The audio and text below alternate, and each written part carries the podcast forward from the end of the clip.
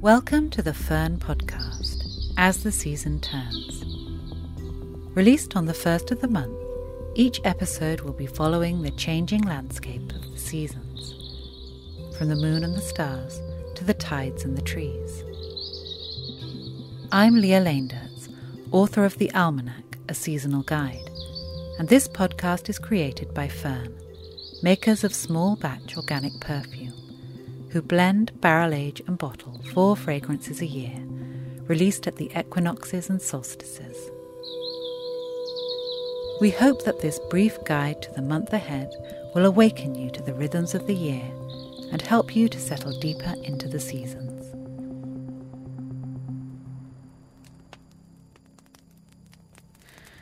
November is the month in which we fight the encroaching dark with light, on Guy Fawkes Night and at Samhain.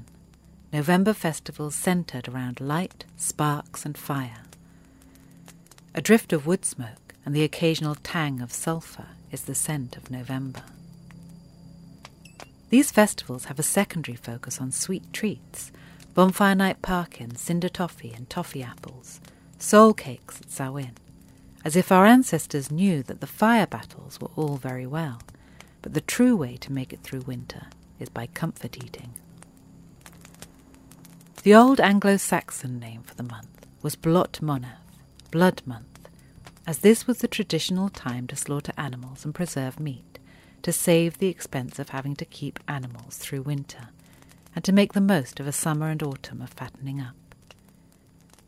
This lent itself to hearty feasting, and November has always been a bountiful month, despite and because of the increasing cold. It can also be a beautiful month, as the fiery final trees flame with colour in the pale sunlight. Or it can be as bare as January if a big storm has blown all the last leaves away. After a storm, we see the stems for the first time. Purples, oranges, yellows and whites.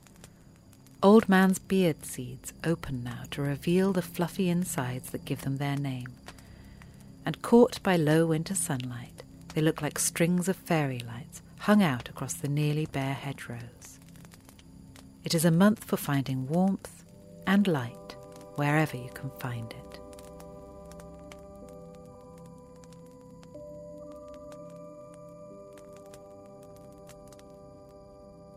The oak tree in November.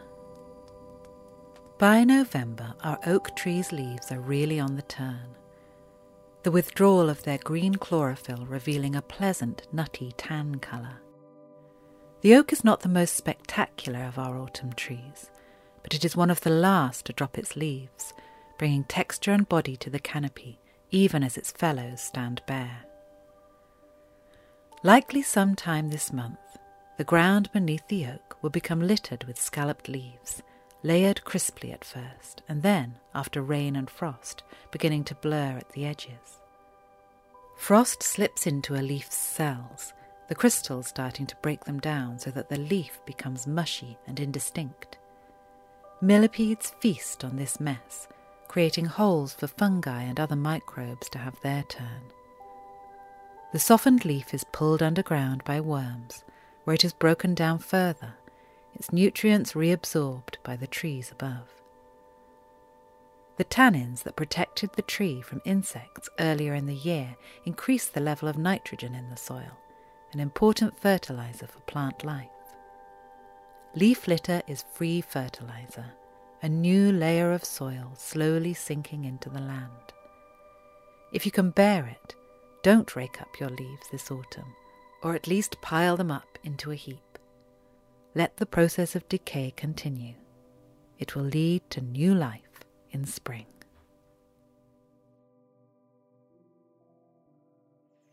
Bird of the month, starling. This is the month to see starlings in all their glory. A murmuration, from a medieval Latin word meaning murmuring or grumbling of starlings, is one of the wonders of the natural world.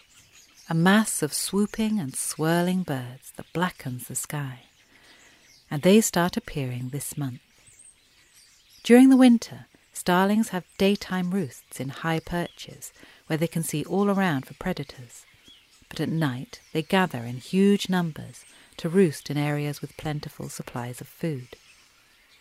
Before they settle for the night, they set off in their great swooping clouds, moving almost as one, like a shoal of fish, creating huge columns, swirls and twists in the sky. Scientists have discovered that each bird in the murmuration tracks the 7 birds closest to it and copies their movements, and this is why we see a sort of ripple of movement through them in the winter dusk sky.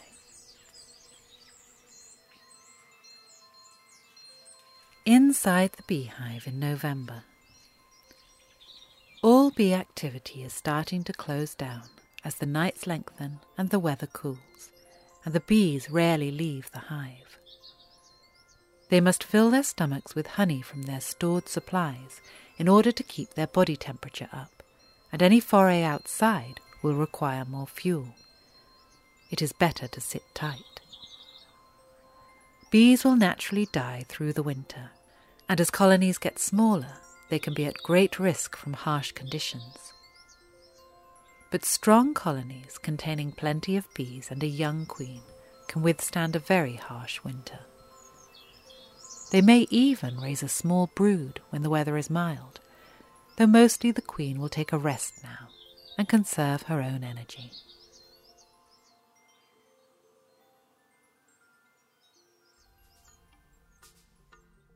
In season. In the hedgerows, woods and fields. Chickweed, hairy bittercress, dandelion leaves, sow thistle, wintercress, sorrel, bullace, crabapple, haws, juniper berries, rosehips, rowan berries, sloes, sweet chestnuts, walnuts, wild damson. Seps, chanterelles, field mushrooms, horse mushrooms, common puffballs, parasols, shaggy ink caps. From the seashore and rivers, black bream, herring, oysters, turbot, mussels, brill, sardine, skate, clams, mussels. From the kitchen garden, Jerusalem artichokes, cabbages, cardoon, carrots, celery, celeriac, chard, chicory, endive, kale, leeks, lettuce, onions, spring onions, shallots, oriental leaves, parsnips, potatoes, pumpkins, winter squash, salsify, scotsonera, spinach, swede, turnips, quinces, medlars, pears, chervil, parsley, coriander, sage, rosemary and bay.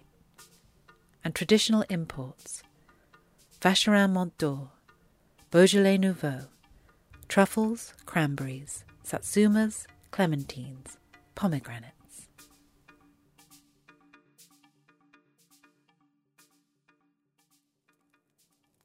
Bridgewater Carts and Guy Fawkes, the West Country Winter Carnivals.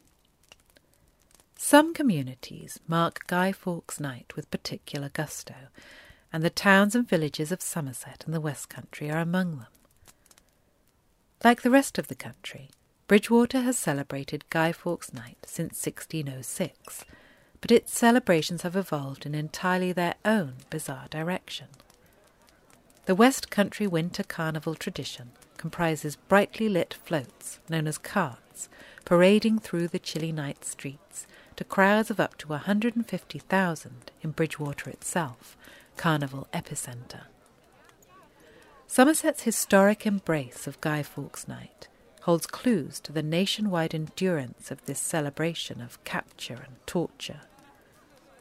Crucially, the gunpowder plot to blow up the Palace of Westminster and assassinate King James I was a plan by Catholic conspirators in reaction to Catholic persecution. Somerset was staunchly Protestant and anti-Catholic, and had its own Catholic bogeyman in the form of Robert Persons, born at Nether Stowey near Bridgewater. Persons was an influential Jesuit priest involved in attempts to put a Catholic back on the throne. His birthplace's proximity may explain the glee with which the town came to celebrate the failure.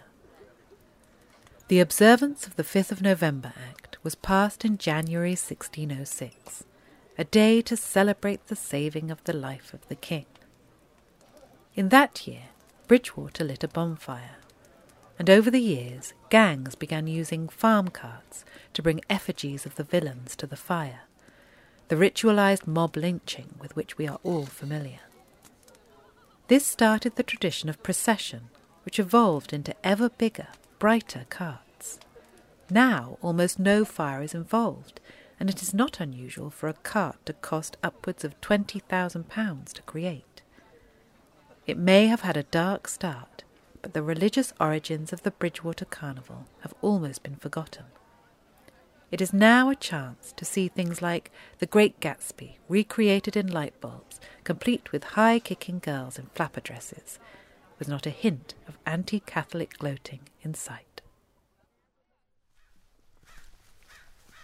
Garden task. Plant tulips. Tulips are wonderfully forgiving of the tardy gardener, as they need to be planted late in the year, well after all of the other bulbs. There is zero skill needed to create an amazing late spring display with them. All the hard work in building up the bulb has been done for you by the bulb grower, and all you have to do is pop them into the ground. Plant tulip bulbs at 3 times their own length, in pots or in the soil. Here are some ways to plant them. Alongside wallflowers. This is an old-fashioned combination, but is a classic for a reason, as wallflowers are planted at the same time. Find them as bare-root plants in garden centres now. Flower at the same time, and create a fuzz of flowers for tulips to rise grandly up through. Or dot them in among existing shrubs and perennials. This can work really beautifully, particularly where young plant growth is emerging, and where you have pretty and frothy spring plants, such as forget-me-not and alchemilla mollis. Or mass them together in pots, or if you're feeling really flash, along pathway edges. You need to use plenty to do this approach justice, big and bold. The benefit with pots is that you can fling them into centre stage when they are looking perfect, then tuck them out of sight as they fade. Or you can naturalise species tulips in grass for a jewelled lawn. Red tulipa sprengeri and yellow tulipa sylvestris are the ones to try, in a patch of sunny grass.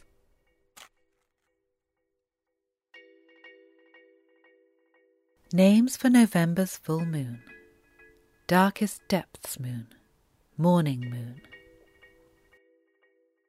As we tip further away from the sun, the nights lengthen and turn colder, and frosts become increasingly likely. There is every chance that the light from November's full moon on the 8th will fall upon a gently glittering countryside.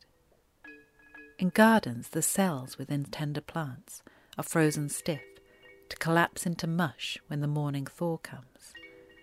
And those leaves that haven't yet fallen from the trees take these frosts as their final sign to shed their chlorophyll and let their golds and reds shine through before falling to the ground. The name Darkest Depths Moon is a nice case of stating the obvious, albeit poetically. We are nearly at the very darkest point in the year, and the nights are long and cold. Clearly pointing this out once felt pretty important. Morning Moon is something of a puzzle. Perhaps this was connected to the ancient Celtic festival of Samhain, or the Christian All Souls Day, both of which have at their hearts a commemoration of those who have passed away. Or perhaps it is a sad farewell to the growing year as we reach the end of harvest. Peaks at the dark side of the moon. Lunar libration. The moon makes one rotation on its axis for every orbit it makes of the earth, so we are always looking at one side of it, and never at the so-called dark side of the moon. That is not quite the full story. We actually do see a little more of it, 59% of it over the course of the year, by peeking around its corners. Some of this happens daily, or nightly, as our position on the earth moves from one side to the other we can see a little more around each side. Some is monthly. Its orbit is variable, and sometimes our rotation pulls slightly ahead of it, allowing a glance to its front, and sometimes it lags behind. Finally, there are seasonal changes. Just like the Earth, the Moon has seasons, and it tips on its axis, and so sometimes we can see sneaky peaks beyond the bottom, and sometimes beyond the top.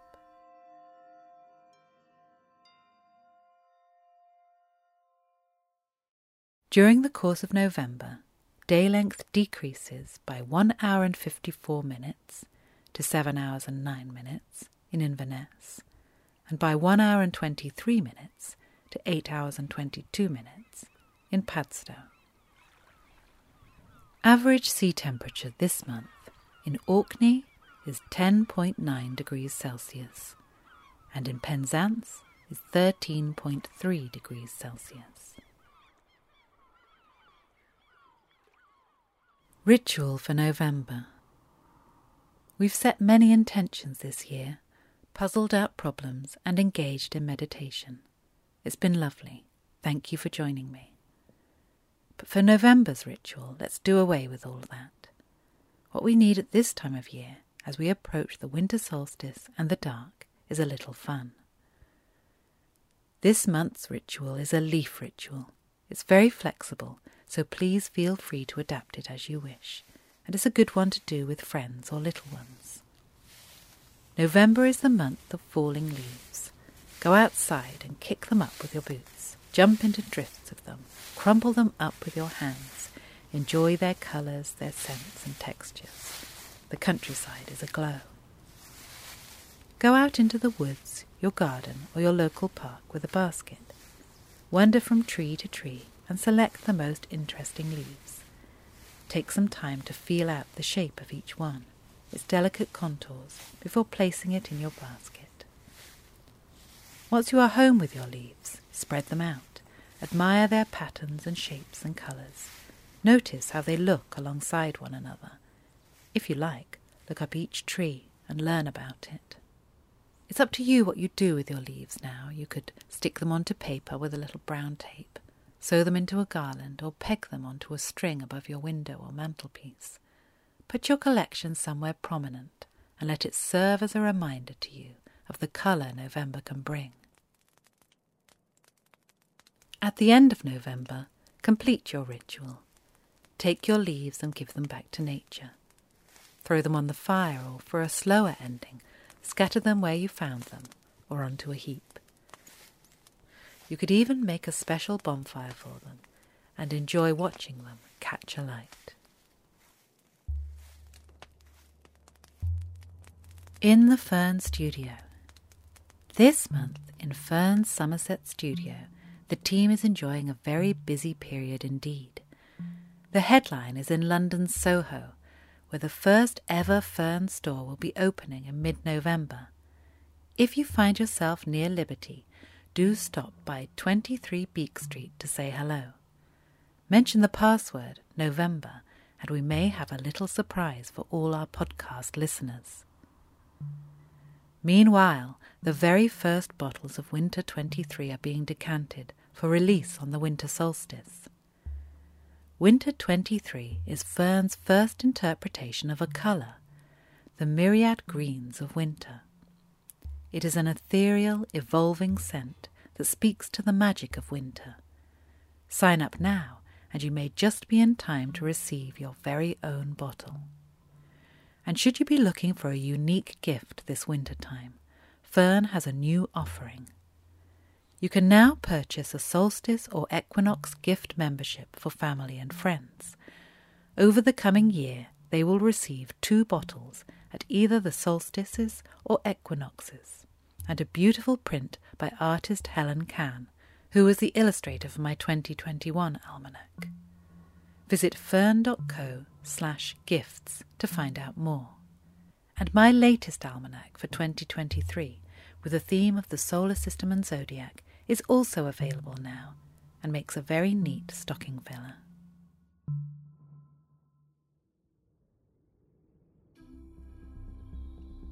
Thank you for listening to this month's episode. If you've enjoyed listening, please do like and subscribe. All episodes are released on the first of each month. You can read more about the year ahead in my book, The Almanac, A Seasonal Guide to 2022, also available as an audiobook. This podcast has been created by Fern. Fern is an organic fragrance maker based in Somerset. Working with the rhythms of the seasons, they blend, barrel age and bottle 4 fragrances a year. Each fragrance is made to order for the names on the Fern production ledger. To join the ledger and find out more, visit www.fern.co.